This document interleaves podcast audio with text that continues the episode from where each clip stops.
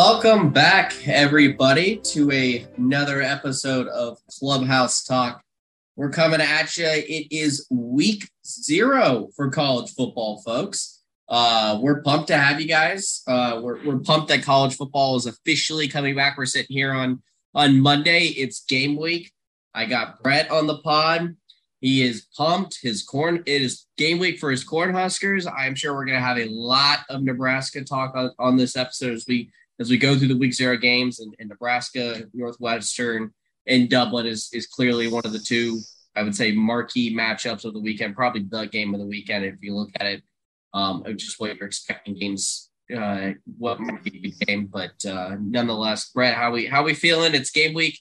Where's where's the headspace at? Oh, college football is finally back, and this is the start of the longest week of the year for me. Just that countdown is is less than a week, and I that's all I could do today at work is think about the game. I know it's it's we've been waiting for however many days now since the season ended last year, and uh, now you've got to wait just a, a, few more days. Every day you're going to get one one step closer. Luckily, you won't have to wait uh, too long during the day. It'll be a uh, it'll be a night game local time in Dublin, but it'll be a nice little 11:30 a.m. kick local time to you out there in, in Central Time in Omaha. So at least you won't have to, to sit around all day. That is right. Yeah, we'll get up bright and early, do a little uh, pre-gaming for the game, and then watch my Cornhuskers take on the W. A little kegs we'll get, and we'll eggs action. That. Are we gonna have a little kegs and eggs action going on? Uh, definitely kegs and eggs. Maybe some flapjacks, some some Ooh. pancakes. I'm actually not a big pancake guy, surprisingly. But maybe that needs to be a uh, no. We'll, we'll have the conversation because it's a pretty light uh, pod tonight. So so for a uh, your your 11 a.m. kicks because for for those that that maybe haven't put math together, you know the the 12 o'clock Eastern kicks. Those really reserved to primarily East Coast, but there is eventually every once in a while you, you pull in one of the central teams and you get that central time. And it's an 11 a.m. local kick. So so what is your rundown? Um, of a tailgate for an 11 a.m. kick? Like, what time we think we're starting it at? What are we serving at an 11 a.m. tailgate? Because it's just that's not your normal time. So out here in Nebraska, we get a lot of uh, 11 a.m. 11 a.m. kicks. It seems um, uh, that could be due to how we've played in the past couple years. I could not, but uh, it really depends on the time of year. Um, usually, um, regardless of what time of year it is. We'll get down there, down to Lincoln, seven, eight a.m. to start pre gaming, start start the tailgating. Um, early season, getting your grills out, your your your your Blackstone out, and grilling up some uh some pancakes and maybe some breakfast sandwiches out in the uh out the tailgate lot. Um, you a sausage or bacon guy in your breakfast sandwich? Oh, probably a bacon guy. I like both, honestly, but uh, probably a bacon guy. I mean, who you can't Good go call. wrong with bacon. No, but uh, I mean, but the the Iowa game every year is either 11 a.m. kick or a 2:30 kick, and that's uh, the day after Thanksgiving, so Black Friday every year. Um, and if, for those of your listeners who aren't too familiar with Nebraska weather, that is usually a pretty frigid game.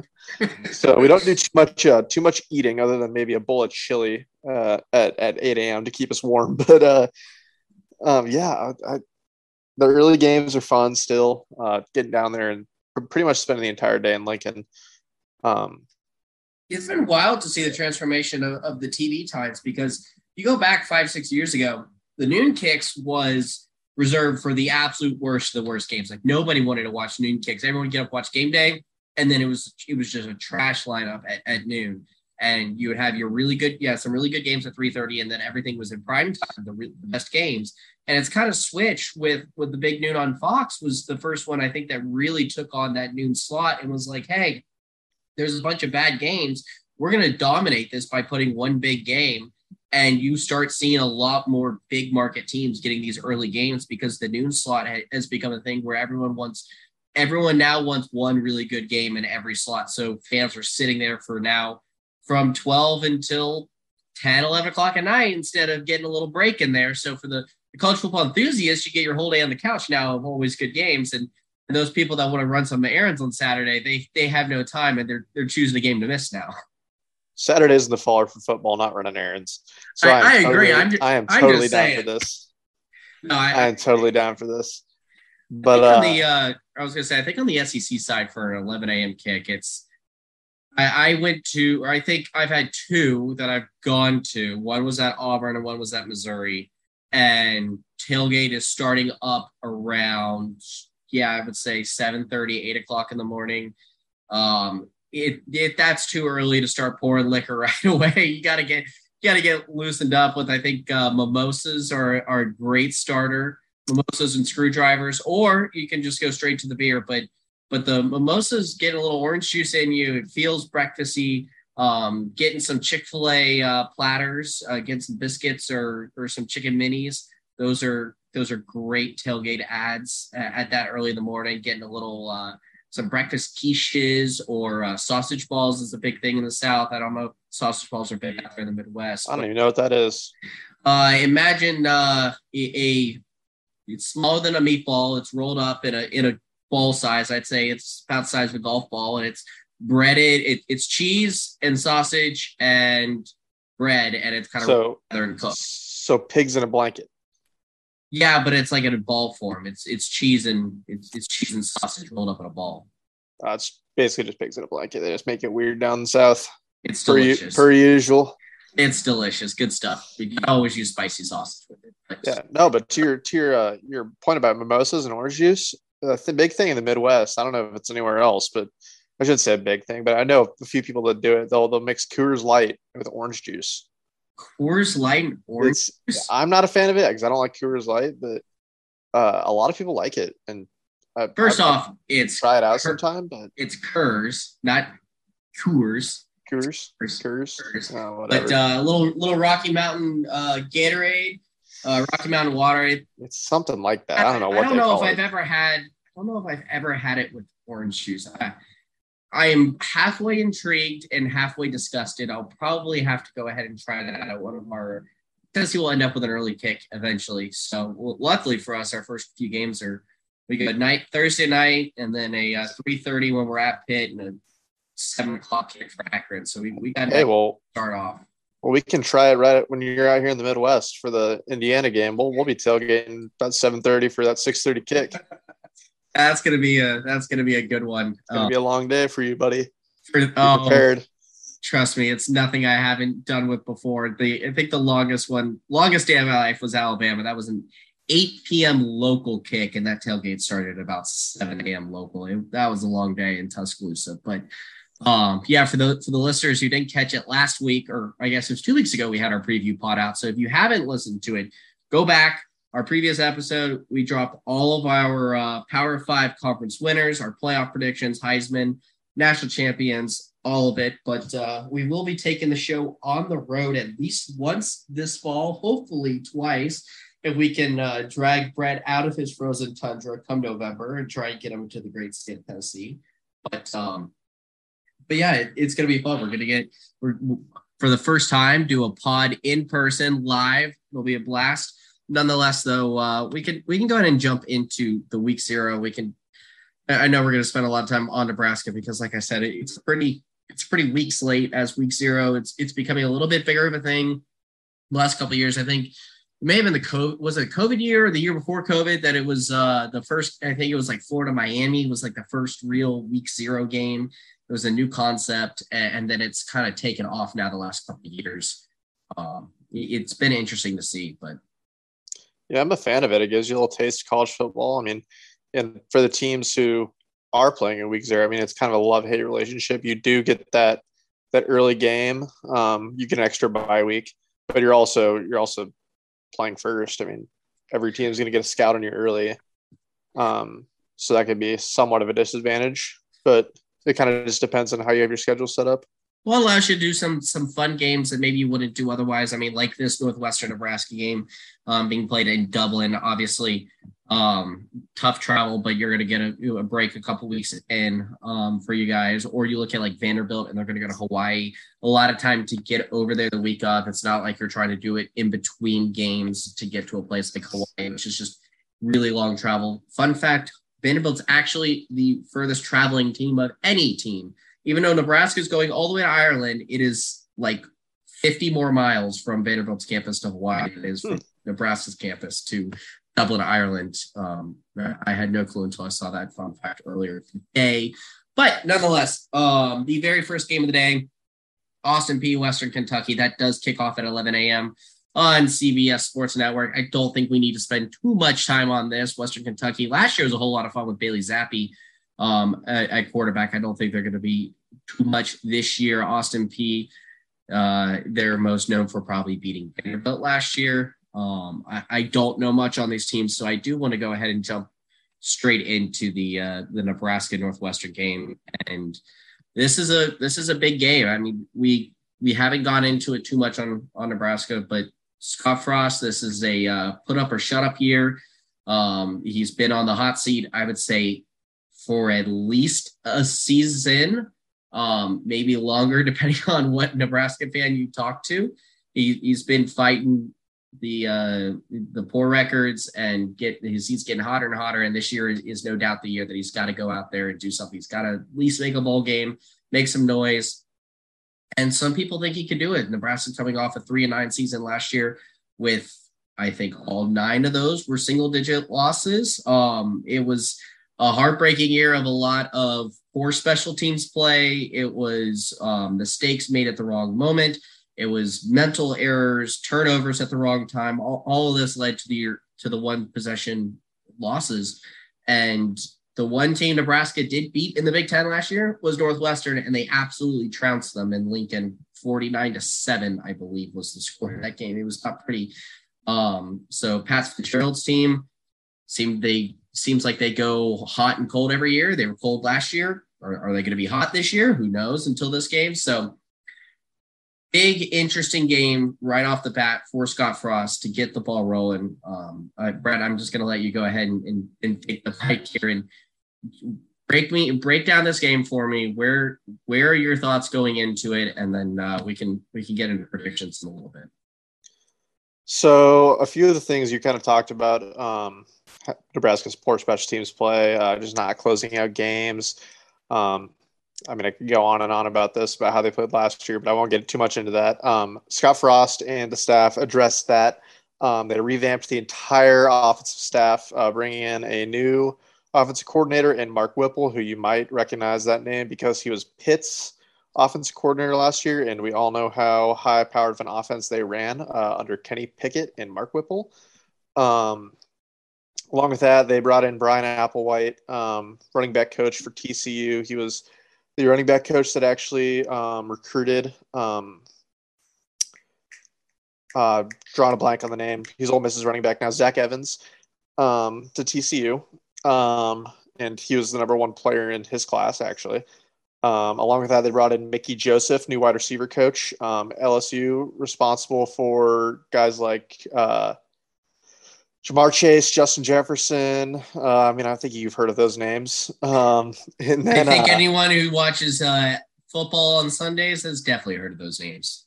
Yep. And then that last new addition to the roster is Donovan Raiola, uh, younger brother of Husker legend Dominic Raiola, and 15 year NFL player, multi time Pro Bowl, multi time All Pro. Um, he's our new offensive line coach coming from the Bears.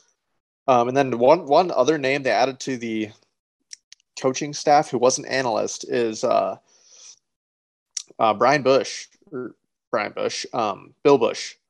Um, Bill Busch is our new special teams coordinator, which they hope he can give some uh, guidance toward our special teams and really improve that room because boy, oh boy, me out of all people knows we need that. Um, Wait, this is their this is your first time having a special teams coach under Frost, right? Our first time under Frost, correct? Yep. Um, we've had special team coaches before. Um, I believe Bill Busch actually was a special teams coach. At least he had that that title kind of under his umbrella um, back in his first stop in Nebraska. Um, but yeah, we haven't had one under Frost yet, and our special teams have been abysmal since basically since Bo Pelini left. Uh, we've been near the bottom of the country in special teams, and dang near every statistic. Um, but along, along with Bill Busch, um, they brought in a new punter, a new kicker, and a new long snapper. Uh, all three transfers. The punter, uh, all three transfers actually coming from the FCS ranks. The punter actually being the FCS Player of the Year uh, punter of the year, uh, rather. Um, so I'm I'm really looking forward to them actually doing something with special teams because we we've sure been missing that.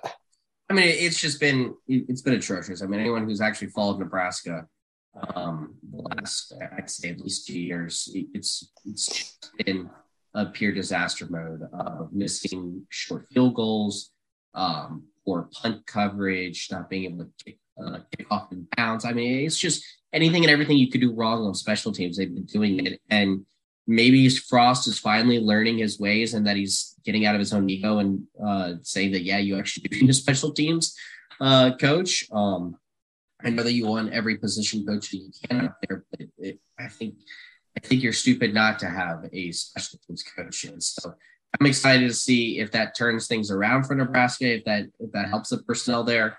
Um, yeah, because they're, they're going to need it, assuming you're going to be in a lot of a lot of close games. I think Nebraska's roster is at a point where they compete with just about anybody on their schedule, and so in theory, you're going to pro- you're going to end up having some close games in Big Ten play uh, against teams that you're you're fighting for that middle, you know, that that top half of the Big Ten um, type teams. I, I think that Nebraska can compete in that area potentially, and so those are going to be close games, and you're going to need you're going to need special teams. You're going to need to flip the field. You're going to need to cover.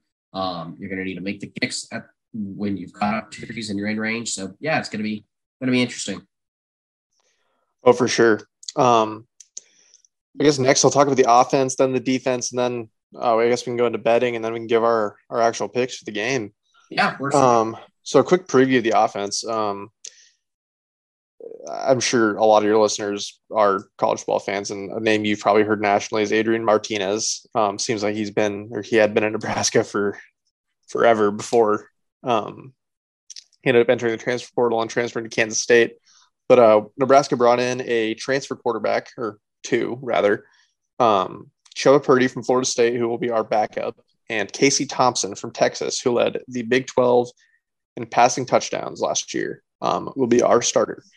Um, Casey really brings a lot of intelligence and experience to our offense. Um, he's obviously played in uh, Big Ten games before. I mean, you've you've watched him play against Oklahoma last year when they had oh, I forget that it was it was a high scoring game. I don't know the exact score. Oh, I think it, it I think it was 40, 45, 42, if I'm not mistaken. It was right shootout.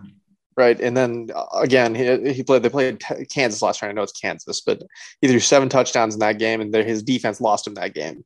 Um, oh yeah. So Texas's uh Texas's record last year was not was no show of poor quarterback play.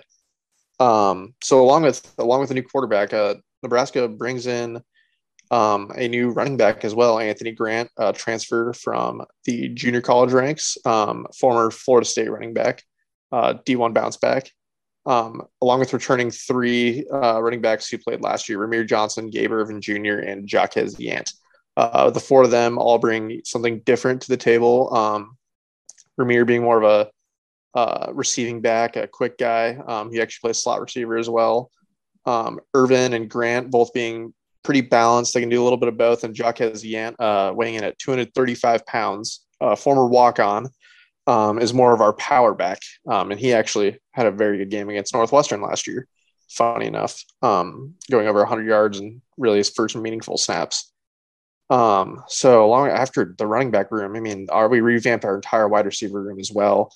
Um, bringing in Trey Palmer and Marcus Washington um, from LSU and Texas, respectively. Uh, both these guys are speedsters. I mean, it's, it's, what it's what Frost wants. It's what he's always wanted out of his receiving room. Uh, he wants him to play fast. He wants to play aggressive, um, get lots of yards after the catch.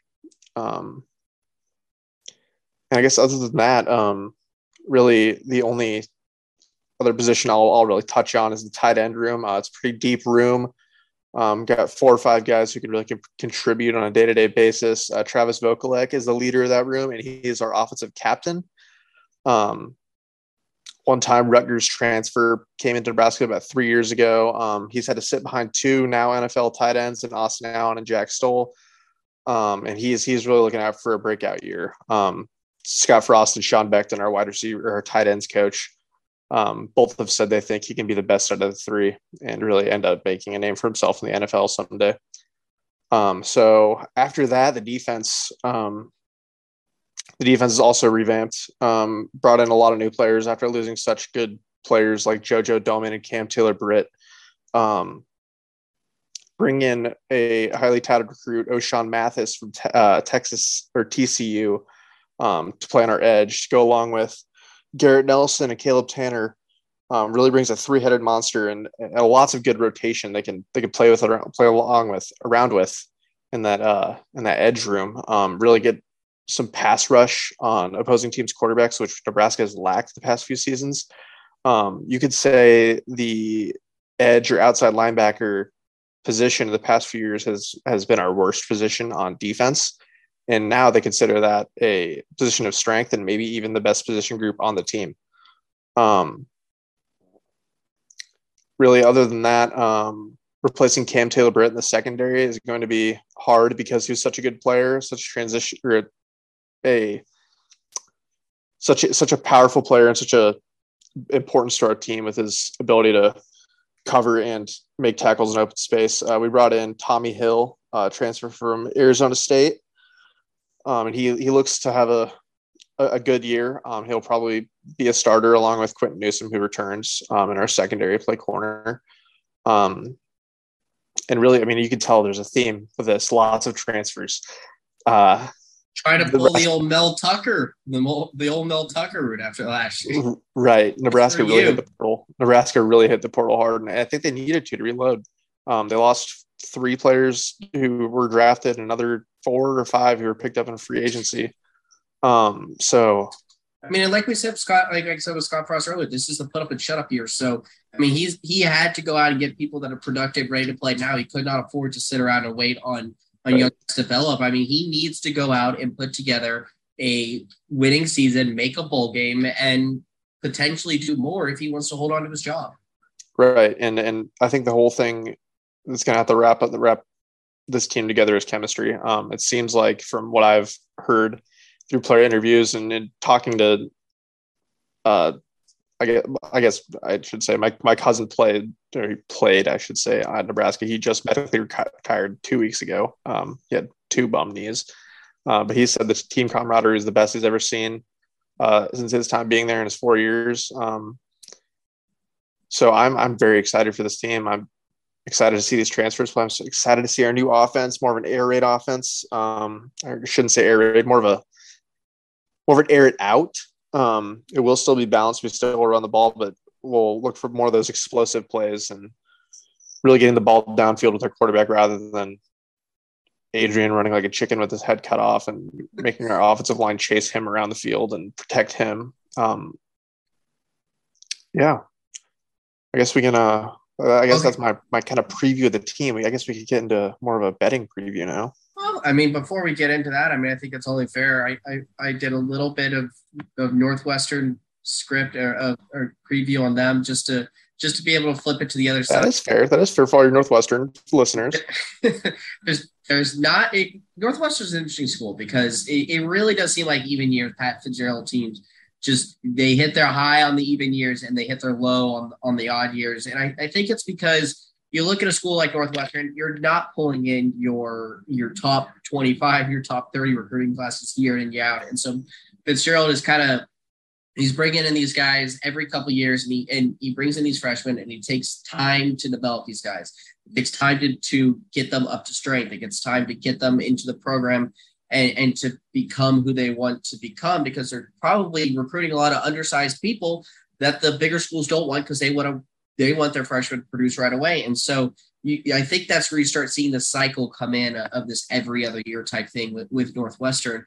And they're going to be an interesting team because they have flashes here and there. Two years ago, 2020, they win the uh the they win the Big Ten West. Yeah, they are in the West, right? Um correct. Yeah. Yeah. So they're the they win the Big Ten West. And then last year they're three and nine with with one conference win. And obviously they got blown out by Nebraska. And so I, I, think it starts off with the first thing if they're going to play better this year, they're going to have to get far better quarterback play than they got last year. Um, Ryan Hilinski returns for a second season at uh, Northwestern. He, he, was an old uh, South Carolina quarterback. Um, he he had five starts last year, three for 978 uh, yards and nine appearances. Um, but he only but he had more interceptions than he had touchdowns. So obviously that is going to have to get flipped around. He's going to have to take better control of the ball. The guy has talent. He, he had flashes at South Carolina and the SEC playing well. Um, so I think that that's one of the big things is, is they're going to have to hold onto the ball, win the turnover battle. Uh, on the running back side, I think they're actually going to be pretty pretty darn uh, competitive there. You have you're bringing back a thousand yard rusher um, in Evan Hull, and you're returning Cam Porter, who missed all of last season with a lower body injury. He's really solid. Um, Hull ran for 1,009 yards last year, five point yards per carry, seven touchdowns as a sophomore. Um, and Porter was was injured in in camp last year after having a really solid uh, 2020 season as a freshman, where he ran for 142 yards against Illinois and then 98 yards against December. Uh, the defense at time it's been stingy.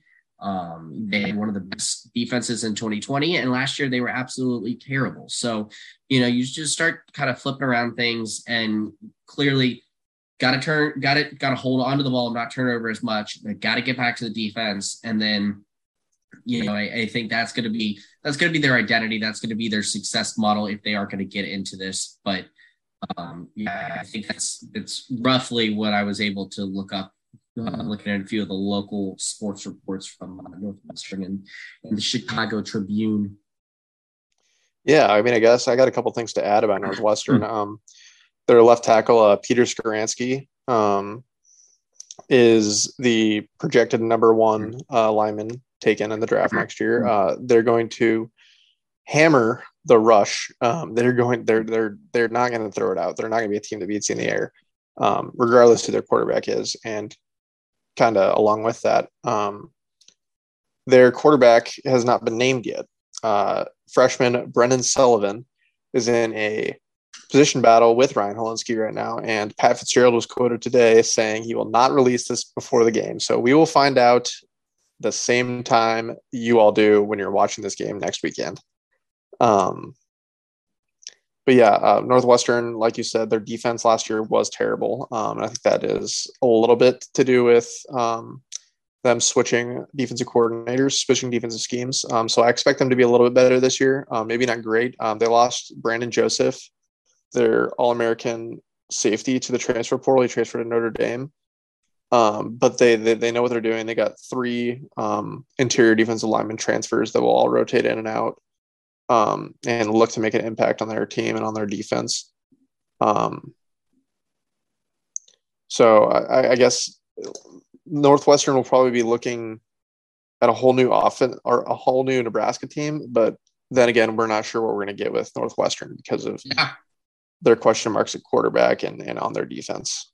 This is this is a brand new, obviously it's a brand new season, but it's going to be right. hard to think for both of these teams. So um, yeah, what Nebraska is a 13 point favorite, I believe, going into this game.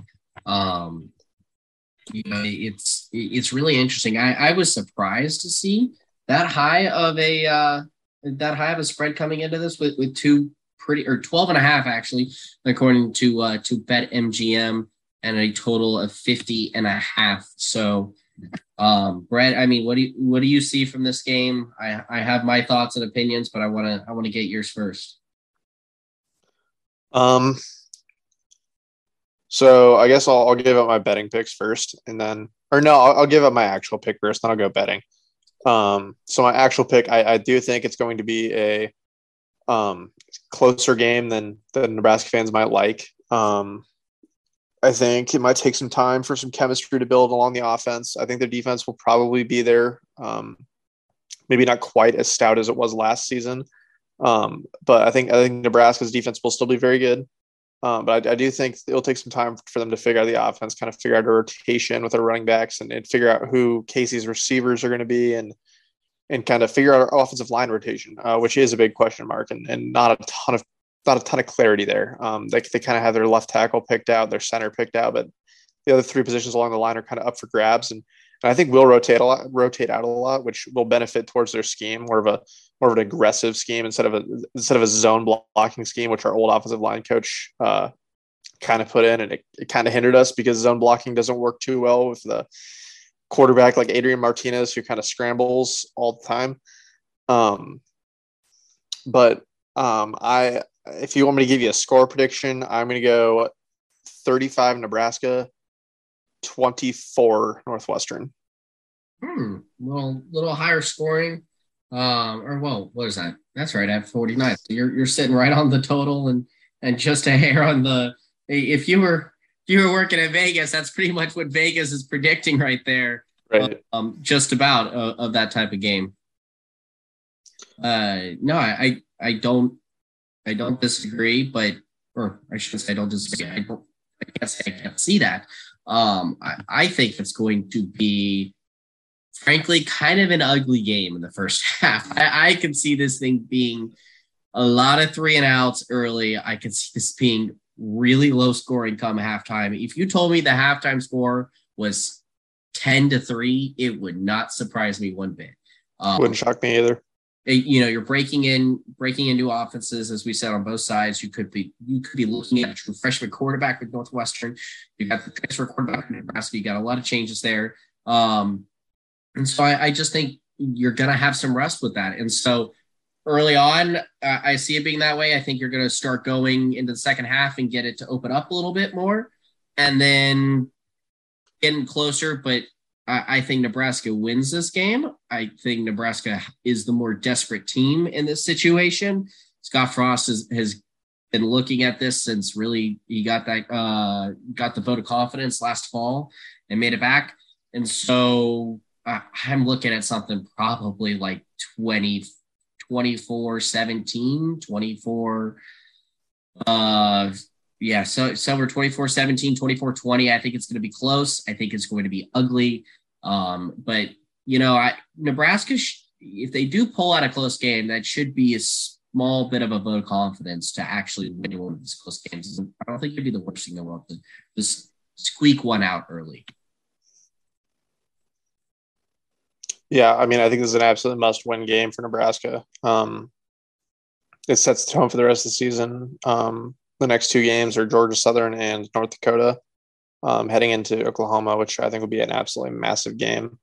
Um, if we can start off with a win here, I, I feel much better about the season. Um, if we do stumble, it's going to be a lot tougher for Scott Frost to get bowl eligible and keep his job. Oh yeah, I mean this is this sets the tone for the season. I think if you win this game, all is well, and you're starting off right. Um, if not, you're looking at the exact same situation, except even worse than when you, you lose to Illinois last year to start the year, and it was like that really sucks. And then it gets even worse if you're, you know, just because you're coming in on the hot seat. And then I think that Oklahoma game almost becomes a must win to save his job in week four before, you know, keep the rails on for the season. So it's, this is absolutely massive. I'll give it. I'll give the edge to the uh, the more desperate team in Nebraska.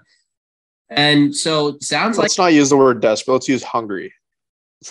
I, we could we could choose different words to describe the same thing, but uh, you know I think so. For the listeners out there that that want to indulge in a little bit of uh, a little bit of Saturday Saturday cash games with their friends or their bookies, we're, we're I think we both can agree that we expect Northwestern to probably cover in this game, and I you lean very little on the under, and I lean heavy towards the under. Of I just think it's going to be an ugly game, especially a like a first half or first quarter under, just really really slow start.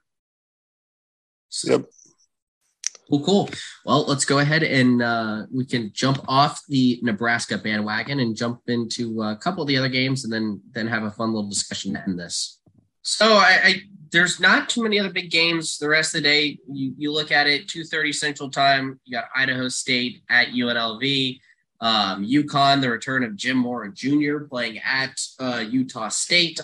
Uh, I think the uh, the three o'clock game on Big Ten Network, three o'clock Central, is an interesting game. Wyoming and Illinois. Um, what does Bret Bielema's uh, Fighting Illini have going on this year? Uh, Duquesne, Florida State at four. Charlotte, uh, Florida Atlantic at six fifteen. Florida A&M, UNC seven fifteen.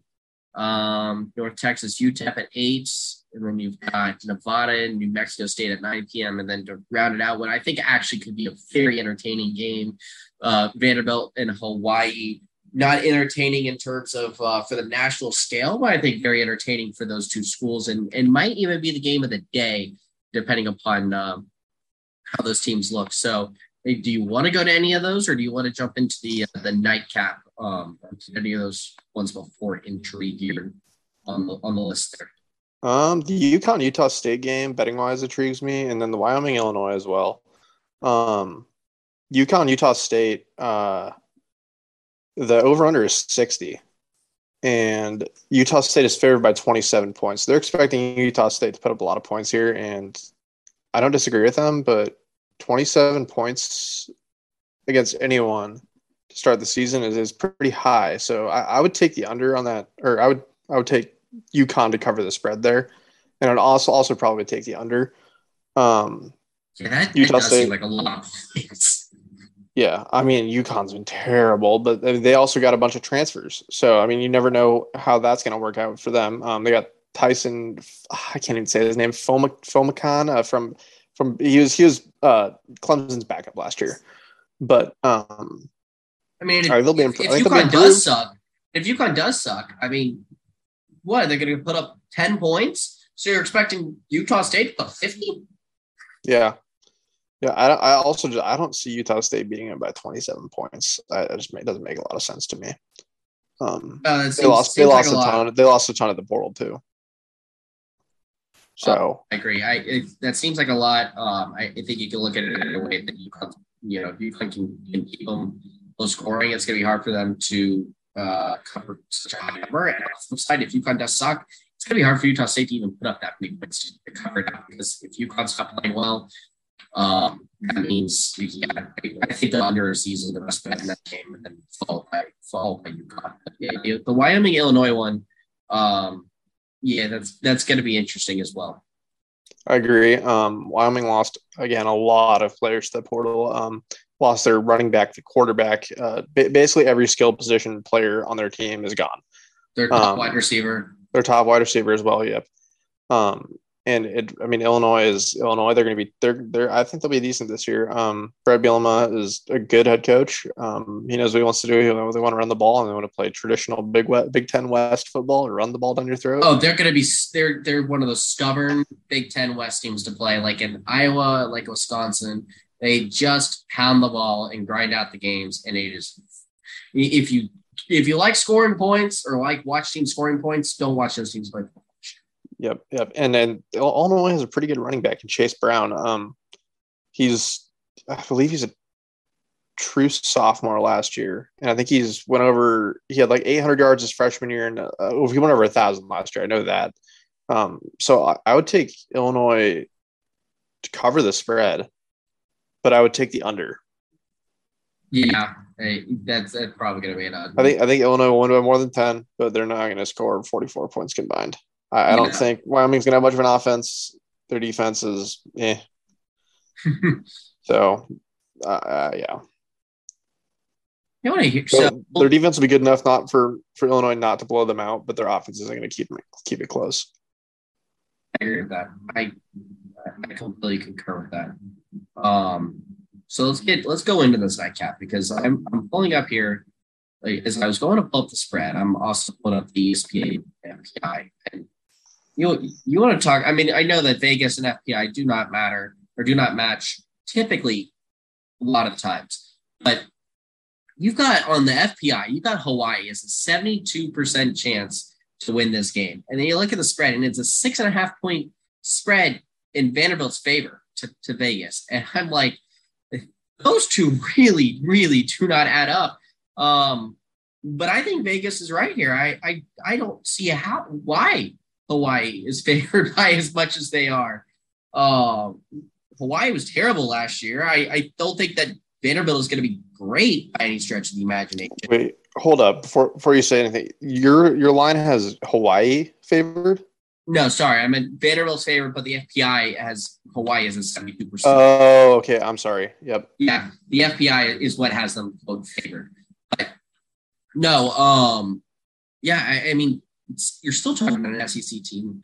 Um, like Clark Lea is going to get Vanderbilt playing halfway decent. I, I don't see them going all the way to Hawaii to lose. Um, Hawaii was probably one of the worst teams in the country last year. I don't think it's going to get any better for any better for them this year. Um, Yeah, I think Vanderbilt wins this game. I think they win by 10, 10 plus points at least. I think they're going to cover seven. So I don't know what ESPN has got going on in these FPI metrics. They, those always confuse me sometimes, but yeah, I got, I got to win that game. Oh yeah, I have them winning too. I, I think six and a half is a low spread. Um, yeah. I think Vandy wins by at least 14. I mean, you're playing, you're you're you're an SEC team still. You're still getting top tier, maybe not as top tier recruits as other SEC teams, but still the SEC. You're still getting great recruits. And Hawaii is majority local kids and a few guys who didn't have many other D1 offers, so they go play at Hawaii. I mean, they're playing in a freaking high school stadium. I mean, the Aloha Stadium is falling apart. So they're, they're playing on the, I believe it's their soccer stadium, but it, it looks like it looks like a, high low, school field. It looks like a low level high school field. Like my high school's field is bigger than the, the one they're playing at, and I'm not even exaggerating. Yeah, it's pretty. It's pretty wild. Um, you know, I, I think Vanderbilt uh, did right in doing this type of game in week zero. Like I said, not trying to make making sure this is not something that is like second week of the season and you're trying to bounce from between games to come and do this. But um, yeah, Vanderbilt's going to travel out there. They're going to get a nice little early season beach trip for the boys, and then uh, and then get their their butt back to, to Nashville. Nashville is Central Time, right? It is, yes. So they'll be playing 9:30 Nashville time. Um, which which might might be kind of weird for for them. Uh, I, I think so, with, but the nice thing is they're I think they're left today, if I'm not mistaken. Um, and so they, they should have plenty of time to get themselves to, to local time there. Yeah, see, that's what Nebraska did. They left today to go to Ireland as well. Um, they're actually probably hitting the connecting flight in, or not connecting flight, refueling in Chicago right now. Um, but yeah, I, I, think it's so weird how, or not weird, but it's amazing how much logistics and planning goes into these long trips. I mean, I couldn't imagine being the ops manager that has to plan out to get a hundred, I guess it's 90, 90 players uniforms and equipment and yeah, everything. The equipment, uniforms, all overseas. That, the coaching, the coaching staff, all of that stuff, and getting it through customs. I mean, and you also need you also need practice materials. I mean, I saw a picture. Those, how many of those players had to go get passports this past spring for this game? Oh, it had to be a lot of them because I know a lot exactly. of Nebraska's players haven't been out of the country. Um, that's but, that's what I'm saying. It's like thinking about that type of stuff. That, that you know you got to work to get everybody through customs. I mean, these are these are things that you know they got to work on. Yeah, um, I mean, I mean, and there's also like players who aren't from the states, so is their passport going to work to get into Ireland? I mean, I know I know Ireland's probably pretty relaxed on that. They want tourism and stuff, so I'm not sure. I'm sure they probably aren't super strict on who they let in their country. But like, I know Nebraska, they don't have them this year, but they had an Australian last year. I'm sure they'd be fine. But there's other guys on the team I know are are like born in other countries, and, and yeah, especially if you're on like a visa, on visa exactly. type of stuff. There's a bunch um, of loopholes people have to jump through all the time. Yeah. Our, funny enough, our our uh, he was going to be our starting left guard. Um, he's from Germany. Uh, he got he got suspended for the whole season for some substance abuse, and it's he never got released what it was, and we're assuming steroids. But uh, he he won't be making the trip, so I'm sure they don't have to worry about that. But uh, that, that is, and then you got the players that that might be kind of idiots and bringing stuff over they're not supposed to. A little Brittney Griner action. Uh, I'd hope that none of the players would be doing that because that would be a nightmare. Yeah, it's it's a lot of logistics. It's a lot of, uh, lot of discipline the players have to, to yeah. you know, well, um, another thing to think about is Ireland. Like, if you leave something behind, you're not going to be able to go to the sporting goods store and find a football that's regulation size. um, and I, like I saw Nebraska packing up like practice equipment. So like they they brought pylons, like orange pylons, because they're not going to have that in Dublin. That would make no sense. They probably special order everything out there to get it ready for this game. So it's to see what I'll be curious to see what the hopefully they didn't forget anything because that would suck. I'll be curious to see what the uh, the fans showing out is as well. Um, and you know, I want to. We were talking about Hawaii, uh, and so what are the to, to jump into a similar uh, bridge off of Hawaii. Uh, there's a Netflix documentary that dropped last week of a Hawaiian player and none other than Manti Te'o. I think you've you sat down and watched it. I finally got down and watched it last night. Um, what did you think of that? Uh, I'm not finished with it, but I, I, have watched a lot of it, and man, I I feel so bad for Manti Te'o. I mean, he was totally clueless. He was totally clueless to what was happening to him at the time. And he was trying to be a good guy, and the, the amount of jokes that have been made at his expense. Oh, I for something he, he totally innocently did is is ah, man, I heart breaks for the guy, but you know, middle school me owes him a lot of apologies oh, for oh, same here for jokes that were said at the cafeteria table, and and just thinking it was like at the time, it was like. How, how do you not you know how do you never meet a girlfriend and, and not think that you know this is so weird but now looking back at it when it gets laid out um it, it makes total sense i mean he's she's in california he's at notre dame um, and he's got football going on all the time. And even when he's home, it's like she's still in California. He's in Hawaii when he goes home. I, I mean, these type of things all make sense. Um, and it, it's absolutely wild the lengths that this uh, Ronaiah person went to to create this profile to keep the story going. I, the, the twists and the turns. I seriously, if you have not watched it, go and watch it. It is one of the most riveting documentaries I think I've ever seen on Netflix truly wild. And and yeah, middle school me owes Manti Te'o a lot of apologies, and really the national media owes him a bunch of apologies because they absolutely destroyed this guy and cost him millions and millions of dollars of him falling from the first out of the first round to the second round. Uh, cost him years on a contract, cost him millions of dollars in signing bonus it's it's incredible when you put it all in perspective of, of how his life was affected by, by, these actions and by actions of other people, not just Ronaiah who create the fake profile, but the national media as well, who who just nonstop covered it for months and months leading up to the draft. It's crazy what the butterfly effect can can do. I mean, the littlest things can turn into the biggest things so quickly. No, it's, it's truly truly, truly wild. And to uh, to finish it out, we'll segue over to uh, to Manti Te'o's uh, alma mater there in, in Notre Dame because you know Notre. I think we talked about it. We brought Notre Dame up very, very barely at the end of the the preview pod because um, we didn't talk about them. We didn't expect a lot of out of Notre Dame coming into this year. I still don't expect a lot of coming out of Notre Dame. We, we said you know Marcus Freeman first year. Notre Dame's replacing a lot, but looking at it, Notre Dame comes in. What are they? AP? Are they fifth this year? I believe. Um, yeah, they're they're fifth coming into this year, and the the age old discussion is this Notre. A lot of people like to say Notre Dame is overrated because Notre Dame isn't in a conference. They don't win a conference championship. They seem to be rated high every year, and they may get into the playoff a couple times, and they've been blown out um, in the playoff. But yeah, I, I saw a couple tweets right before we were recording this pod, so I wanted to have this discussion with you. Of, of, do you believe Notre Dame is overrated or underrated? And so I, I, guess first, before I go into the stats to defend my side of it, which, which, side of the coin are you on? Do you think Notre Dame is overrated, or do you think they are um, even potentially underrated or properly rated?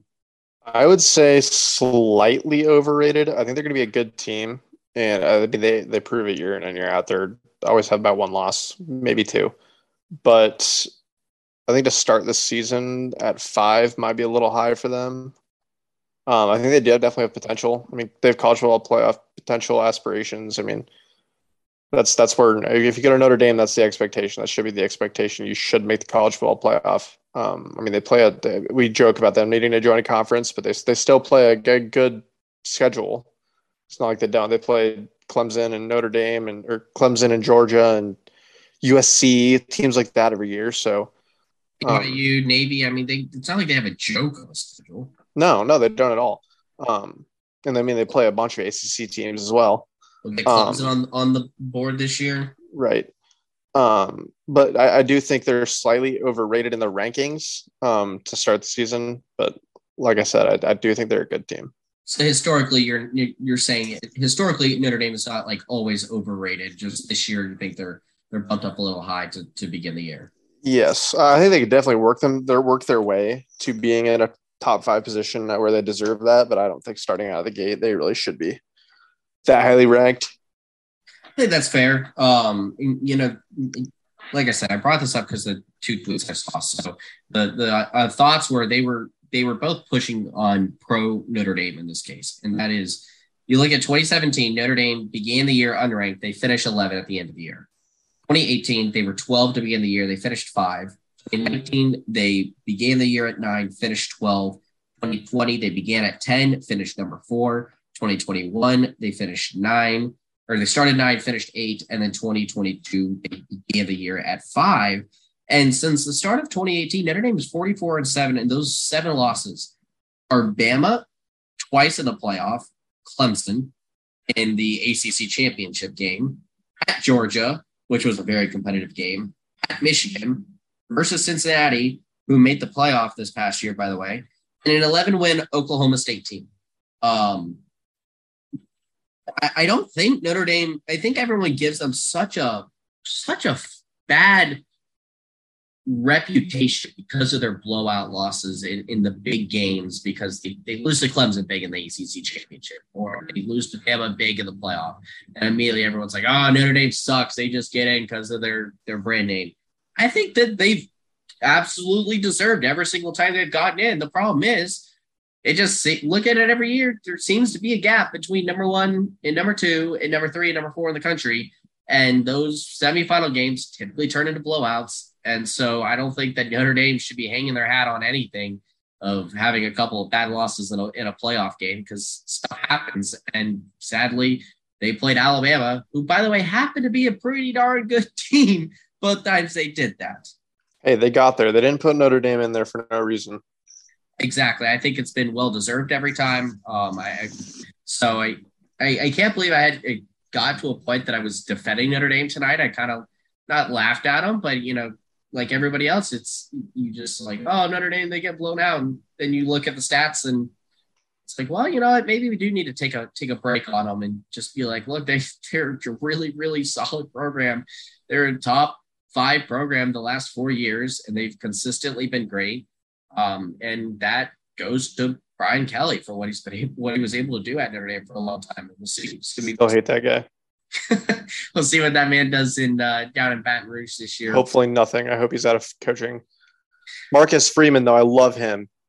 I think Marcus Freeman is going to be fantastic. The players already love him. I think he's going to have that place up and running quite quickly. But uh, like like I said, I think uh, they'll have a little bit of a slow start to begin the year, or, or to begin the Marcus Freeman tenure. Probably a, I think nine and three is is really realistic. I don't think that's even a terrible year. A couple losses, uh, they'll be a top 15 team in the country. They'll go to a decent bowl game, and that'll be that, I assume, for Notre Dame. And if they win out and won 10, 11 games, it wouldn't shock me one bit.